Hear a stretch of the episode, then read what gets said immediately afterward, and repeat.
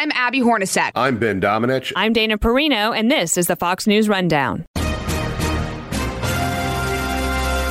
Monday, November 20th, 2023. I'm Mike Emanuel. Congress is home for Thanksgiving week, but it won't be long before lawmakers are fighting once again over government spending. The challenge for House Republicans is staying unified while dealing with President Biden and a Democrat led majority in the Senate. The Senate doesn't want to take it up, the president doesn't want to negotiate, but ultimately it's going to become a big part of the funding of government fight that happens in January. We speak with House Majority Leader Steve Scalise. And Lisa Brady. Thanksgiving dinner won't cost quite as much this year, but the long inflation fight isn't over. Customers are putting one less item in their basket than they did last year. Even though customer count traffic is up, they're buying a little bit less. And I'm former U.S. Senator Scott Brown. I've got the final word on the Fox News Rundown. A new House Speaker is dealing with a lot of the old headaches getting a handle on runaway government spending. Speaker Mike Johnson says it's time to get back to the proper way of authorizing funding. We're going to force it the way it's supposed to be done. The Budget Control Act of 1974 spells this out in the law, and nobody's followed it here for years. And that's why we have the economic crisis we have. That right. combined with Bidenomics and their policies, we have to change how Washington works, and we're in the process of doing that. This is a necessary first step. Minnesota Republican Tom Emmer, the House whip, says the Speaker is leading on fiscal responsibility. What Mike Johnson did here is he has given us weeks that we need desperately to get the appropriations process done. For the first time in 30 years, we've got every bill that has come across the floor now. They are all ready for conferencing with the Senate. And I believe once we get back, uh, that's exactly where our speaker is going to take us. But postponing the spending fights until after the holidays is less than ideal, according to Pentagon Deputy Press Secretary Sabrina Singh who is also pushing Congress for emergency funding for allies currently at war. Operating under a short term continuing resolution hamstrings the department's peoples and our programs and undermines both our national security and competitiveness. We also urge Congress to pass our supplemental funding request that would allow us to keep supporting Ukraine and Israel. Former Trump Secretary of State Mike Pompeo says the U.S. must take a lesson from the Hamas attack on Israel since the Biden administration has not been able to get a handle on the crisis at our southern border. And the attacks now six weeks on in October 7th were in the planning for months, if not years. Goodness knows what might be taking place inside the United States that has also been planned by Iran over the last months and years. It's a real risk. With concerns like these echoing across the U.S., the border crisis is a clear front burner issue for leading House Republicans. Securing our border is a top priority. In fact, if you look at the big fight that we're going to be having in January with this, you know, kind of broken up funding of government, the the border security battle is going to be the biggest battle that we're going to engage as president in. Majority Leader Steve Scalise is a Louisiana Republican. Joe Biden opened up the southern border when he became president. You know, sent a message around the world. It's it's countries from all over the world that are coming through our southern border. People on the terrorist watch list, the drugs that are coming over, killing about 150 young people a day, fentanyl and other drugs. And yet Joe Biden doesn't want to fix this problem. So we passed a bill through the House, H.R. 2, a strong border security measure. The Senate doesn't want to take it up. The president doesn't want to negotiate. But ultimately, it's going to become a big part of the funding of government fight that happens in January. To that fight, what about this struggle to get government funding done? It has not been easy. Uh, you were obviously at the right hand of Kevin McCarthy with his struggles. Now you're at the right hand of Speaker Mike Johnson.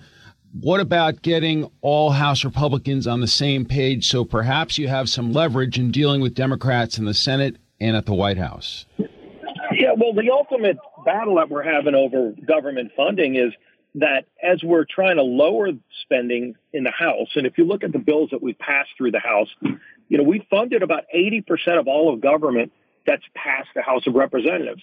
The Senate is finally starting to take some of those bills up. So we need a real negotiation with the Senate. And I think we're going to see that happen between now and the end of this year, where some of the bills that fund government, you know, like the Department of Defense, uh, you know, we pass money to fund Israel's defense to go and battle Hamas and crush Hamas. Uh, the Senate needs to engage in these uh, battles as well. The Senate needs to work with us on not just the spending levels and lowering spending in Washington, but also all the policy riders to limit some of these federal agencies. Because, Mike, the real damage that's done in Washington is not just the spending that's driving inflation, which is very real, but it's all of these agencies coming up with rules and regulations that are crushing small businesses, crushing our ability to compete with China, with foreign countries. And so every federal agency is doing it. And in each of these bills, we limit and push back on the ability of these federal agencies to have rules and regulations that nobody voted on. And those are all a result of the Biden administration caving to the radical left, the extremists on the left, who, who just want to shut down American energy, American industries. Uh, and they're exempting China. They're exempting a lot of the other countries around the world, and it's hurting our country. There's intense focus, understandably so, on Israel right now, our critical allies in the Middle East. Um, it may have put Ukraine on the back burner a bit. I'm curious where you are on what the United States should do about the war in Ukraine and, and also about the war in Israel. Yeah, Israel is clearly front and center, and Israel's an ally that we have supported uh, not only with, with, financial support but with military support uh, for decades. If you you know you shift over to Ukraine, obviously that's a different battle. It's Ukraine fighting Russia, Russia invading uh, different parts of Ukraine, uh, and and America's put a lot of uh, money on the line, like other European countries have put money on the line to help in this fight. One of the things that we've been frustrated by is that we have not seen a clear plan from President Biden on what the long range goals are. You know, what you hear inside Ukraine that we're we're not sending them the most advanced systems that they're asking for in in Ukraine to to be successful. And so people don't want to fund a never ending war. They want to fund something that's going to be overwhelming uh, so that we can get this over with and, and help the people of Ukraine in a more definitive way. And we haven't seen that from the Biden administration. And, and I think that's resulted in a lack of support in other ways. But that's something that we we're continuing to press the Biden administration to show, and they still won't do it for some bizarre reason. As I travel the country, I know a lot of Republicans were thinking you would be a great next House Speaker. Uh, you remain the House Majority Leader, and your fellow Louisianan, Mike Johnson, is the new House Speaker. Uh, tell us about him and what it's like working side by side with him. Well, I've known Mike Johnson really for almost 20 years. You know, we go back when I was in the state legislature, I knew Mike. You know, when he took over as speaker, there were a lot of things that were kind of on the back burner that we needed to move up. And uh, as majority leader, I've been able to work really close with Speaker now, Mike Johnson, to get our agenda moving forward again and get our agenda on track and, and to start pressing the Biden administration on the things you and I are talking about, like border security, like limiting spending and uh, in helping our allies around the world like Israel. So, you know, Speaker Johnson, I think, has come in very quickly. Uh, while while he had a lot thrown on his plate in a short period, he's holding up to the pressure really well, and and I think he's got the full support of our membership, which is critical because you know we have a lot that we need to unify on in a very very small majority, and if we're going to be successful at pressing the Biden administration on all of these fronts, we have to stay unified. And he's done a really good job in his first, he's not even in his first full month, uh, but I think he's been very successful at helping unify us and focus us on the battle at hand so that we can get this country back on track. I know you're very proud of your home state. I know you are happy to tell people about the great state of Louisiana. What does it mean to Louisiana to have a House Speaker and a House Majority Leader? Yeah, you know, it, it kind of came about that way. It wasn't planned that way, but uh, you know, I was already the majority leader, uh, and then Mike got elected speaker as kind of the fourth nominee for speaker. We went through a few of us, but you know, I, I think when you look at this, you don't obviously you're not parochial. You're not just looking out for your own state. You're looking out for the country in this battle. And Mike and I are both conservatives, and if you look at the trend over the years, our our Republican House majority has become more conservative over the years. So I think the idea that, you know, both Mike and I were also both chairman of the Republican Study Committee, which is kind of the, you know, the largest group of conservatives in the Congress. And so, you know, we approach uh, the things that we're dealing with as conservatives first. And that's where the bulk of our of our majority is, and that's I think why we've been able to help unify this conference. Is a principal focus for you and him right now selling your fellow House Republicans that unified you can get things done, but if there's not unity, you really are going to lose to the Democrats in this town? Yeah, and, and there's nothing but ripe examples of what, what it looks like when we're unified and when we're fractured.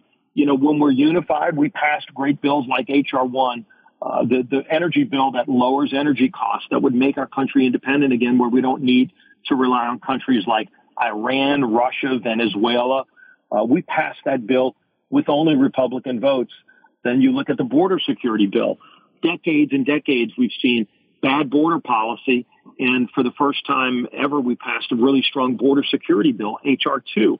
We had to come together to get that bill passed with a three seat majority, and we did it.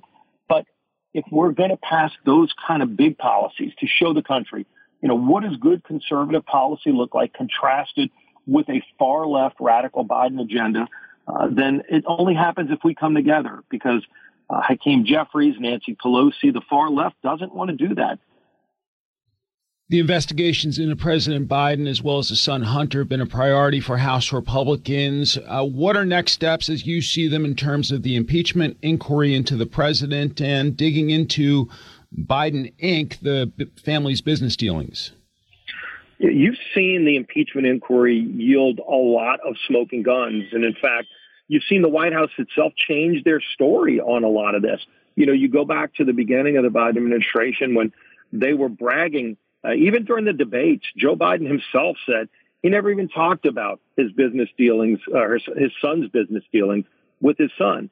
Well, that veil's been lifted because now we have checks, large checks, $50,000, $200,000 checks going to Joe Biden himself through shell companies, Mike, uh, shell companies that trace in some cases back to the Chinese Communist Party. You know, and again, the White House was saying, "Oh no, don't worry, there were no business dealings in foreign countries," and the and Joe Biden himself wasn't involved in any of those conversations. Well, now you have recordings and and whistleblowers who have come forward through the impeachment inquiry who said not only was Joe Biden involved, he went to some of those dinners with those foreign business leaders. The one thing that hasn't changed is that the facts keep getting more overwhelming. And we're going to continue following the facts where they lead. Obviously, it's an impeachment inquiry. If it leads to impeachment, that's where the next step would be. But the facts are driving all of this. And, and the facts are not looking good for Joe Biden or his whole family. Again, you've got over 20 different shell corporations, millions and millions of dollars, some coming from foreign countries, including the Chinese Communist Party. Uh, this is not a good look for the president. Uh, he's got a lot of explaining to do, and he won't answer any of these questions. So we're going to get the answers ourselves. I'm confident a lot of people listening to this right now are praying for you. You've been through a lot. Now you're dealing with cancer. You sound great. You look great. How you feeling, sir? I'm feeling great, Mike. I appreciate it too. The Thank prayers you. have been wonderful, and uh, God answers prayers. But uh, you know, we we listen to what the doctors say. The treatments are going really, really well, and um, you know, each step of the way, we we've been through a lot through the years. But you know, God only gives you what you can handle, and and He's been good to me. Uh, he's definitely given me a lot of tools to battle the things that we've handled as well. So we, uh, you know, we're blessed this Thanksgiving, and uh, you know, we appreciate the prayers along the way that's helped us give uh, get strength. House Majority Leader Steve Scalise wishing you and your loved ones a joyous Thanksgiving. Grateful for your time, sir. Have a great week. Great being with you, Mike. Happy Thanksgiving.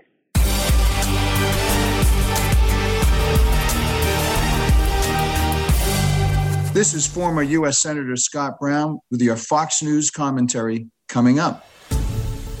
Ready or not, the holiday season begins in earnest this week as millions of Americans travel for Thanksgiving. I thought it might be a little bit hectic, but that wasn't going to change the, my plans for travel. The TSA expecting its busiest holiday travel season ever after a high number of passenger screenings already this year, seven of its 10 busiest days on record so far.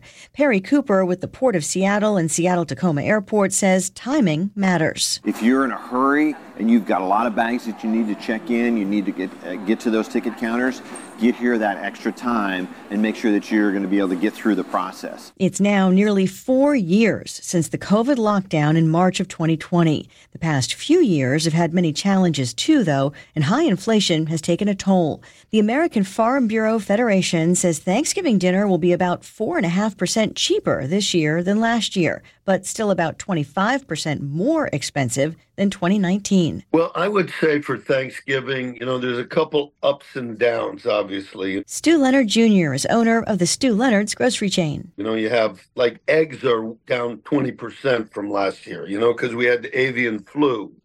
Potatoes are down a little bit, but overall, um, we have kept our prices as tight as we can. We're about the same as last year. What you'll notice is some of the consumer product goods, the boxes, the brand names that you see in the center of the store, that's where most of your price increases have occurred. Um, we're like 80% fresh at Stew Leonard's. So we pretty much ride the supply and demand curve. And, you know, when a product's plentiful, the price will come down. When there's a little tightness on it, uh, the price will go up a little bit.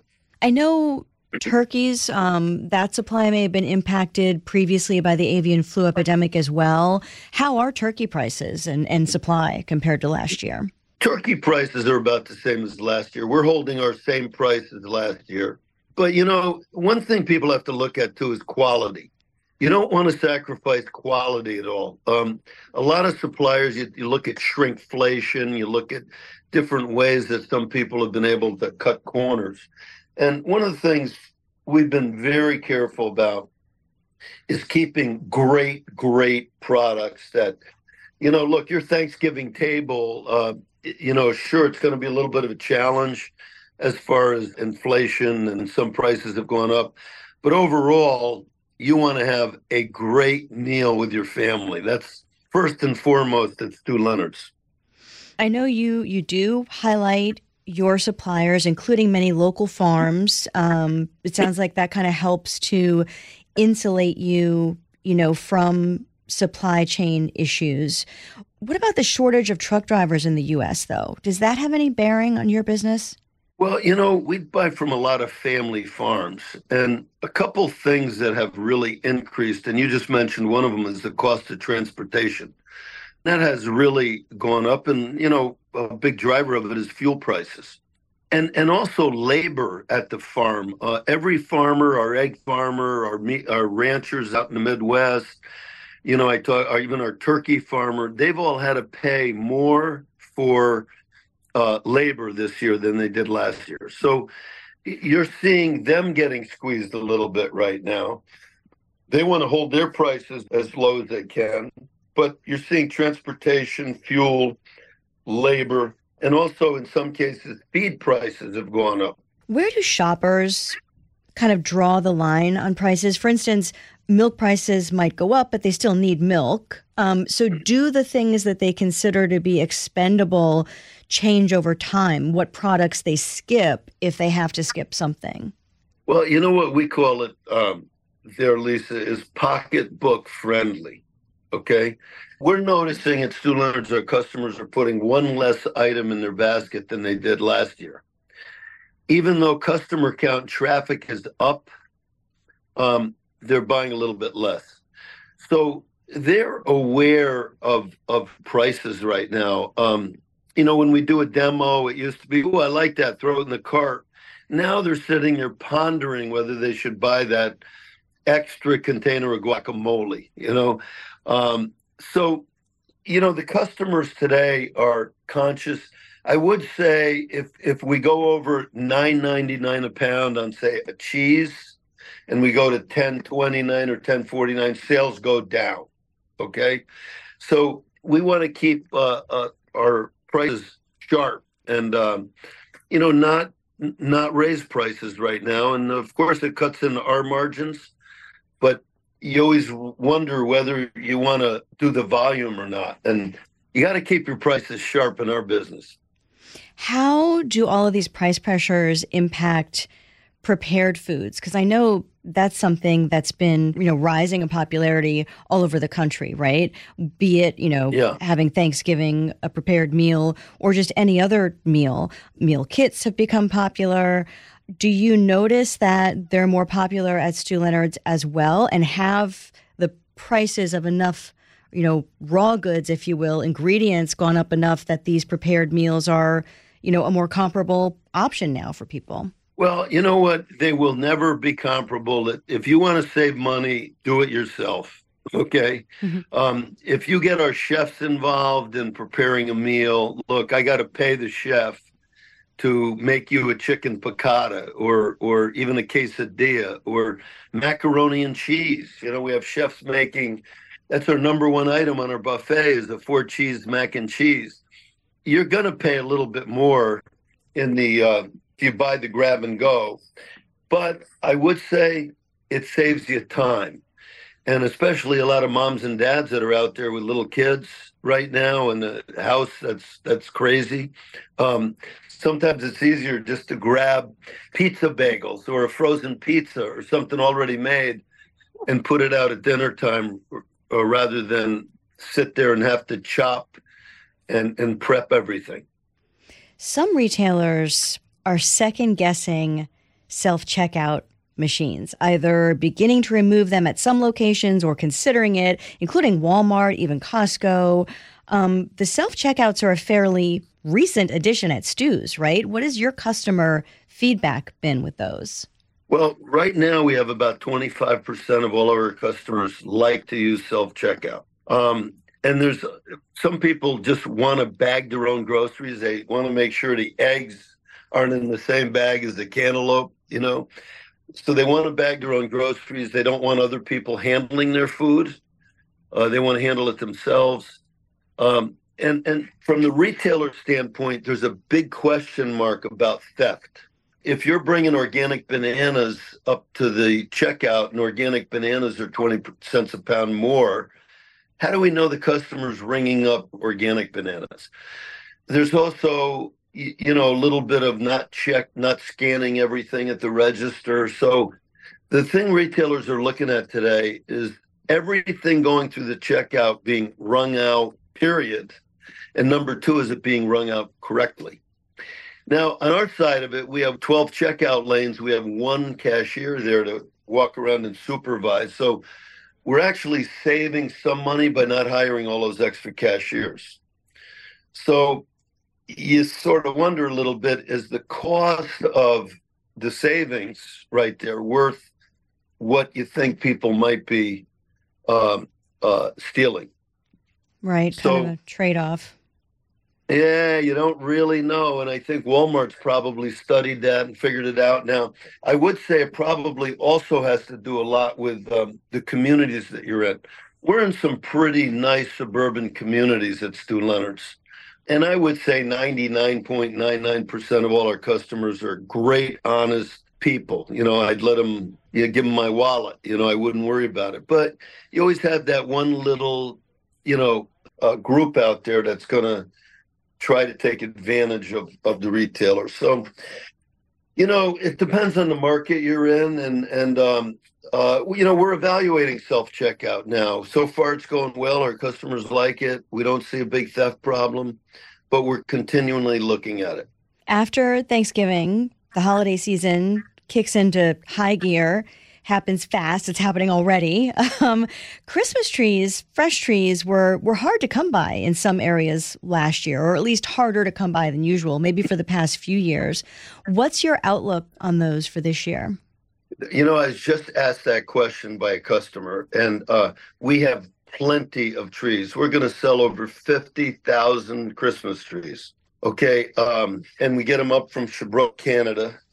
Um, and fortunately, it was nothing near where all those wildfires were this summer. So I was a little nervous about that. But um, our trees are basically just up over the Vermont border. Um, that's where Sherbrooke, Canada is. And and they're pruned like five times a year, so they look like a Christmas tree, so they're perfect. And they're fresh cut, and we're just starting to get deliveries right now. And when you talk about Thanksgiving and you're getting into the holiday season, we got 50,000 turkeys we got to sell in the next week. And boom, the day after Thanksgiving ends that Friday morning, guess what everybody wants to do? Let's get in the car and go pick a Christmas tree out. So, so we're shifting gears immediately right there. The Christmas trees look beautiful. I just checked them out on our lot this morning. We got a load of uh, 1,500 trees in, um, and they look gorgeous. And there's plenty of them. And and the price is about the same as last year too. Stew, always positive, always helping your customers to, to stay positive. Stew Leonard Jr., thank you so much for your time. Okay, Lisa, thank you. Happy Thanksgiving, everybody.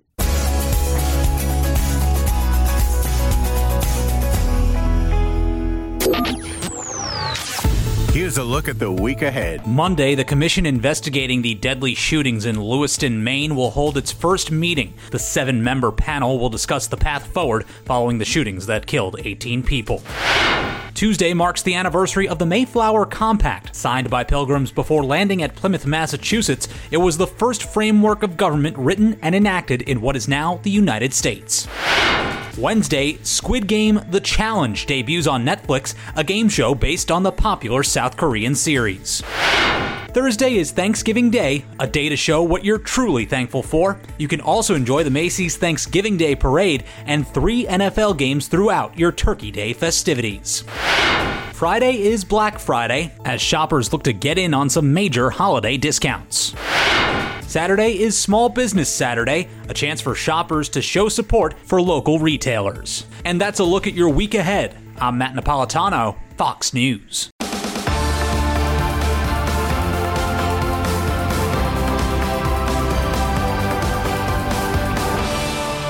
Listen to the all new Brett Baier podcast featuring Common Ground, in depth talks with lawmakers from opposite sides of the aisle, along with all your Brett Baier favorites like his all star panel and much more. Available now at FoxNewsPodcasts.com or wherever you get your podcasts. Rate and review the Fox News Rundown on Apple Podcasts or wherever you listen. It's time for your Fox News commentary. Scott Brown.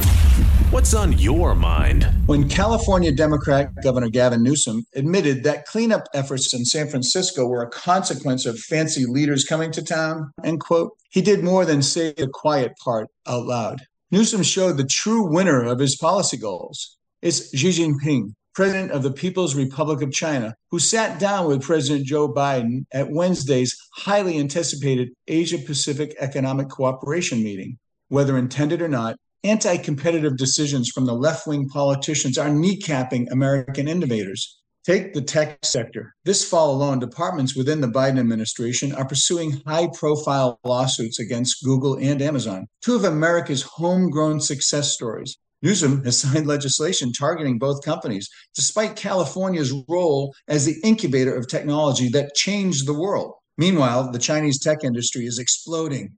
Earlier this year, four of the five most downloaded apps in the United States were Chinese based.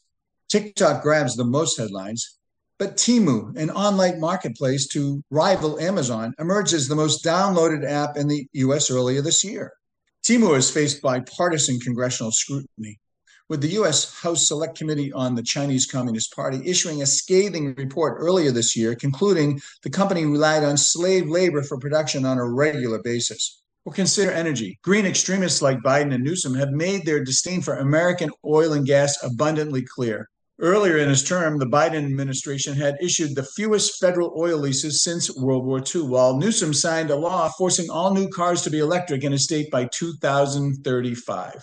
Here's the problem mass scale production of EVs require lithium ion for batteries. China dominates the market for minerals that make up the EV batteries, especially the lithium ion battery. In 2021, China produced 75% of the world's lithium ion batteries, compared to with 7% for the United States, according to the International Energy Agency. The recent Biden Xi sit down is not likely to yield long term policy consequences, but it's no mystery that Beijing already considers itself an equal of the United States. At the recent Central Financial Work Conference, they announced plans to accelerate building a financial powerhouse. The question should be why our elected officials are making it easier to achieve that objective. Xi Jinping and the Chinese Communist government should be seen as detrimental to the interests of the United States. Yes, it is infuriating that it took a visit from Xi for Newsom to lift a finger to clean up California. The New York Times described San Francisco as having, and I'm quoting, the air this week of teenagers frantically cleaning up after a house party with their parents on the way home, end quote. After the circus around the Biden Xi meeting leaves town, the real anger should be directed at liberal policy agendas that are forcing American innovators to take a back seat to their Chinese competitors and the long term implications for our citizens. My name is Scott Brown. I'm a former U.S. Senator and U.S. Ambassador to New Zealand and Samoa. You've been listening to the Fox News Rundown. And now, stay up to date by subscribing to this podcast at foxnewspodcasts.com. Listen ad free on Fox News Podcasts Plus on Apple Podcasts. And Prime members can listen to the show ad free on Amazon Music. And for up to the minute news, go to foxnews.com. I'm Dana Perino. Join me for my brand new podcast, Perino on Politics. As we analyze the 2024 election cycle, make sure you subscribe to this series on FoxNewsPodcast.com or wherever you download podcasts and leave me a rating and review.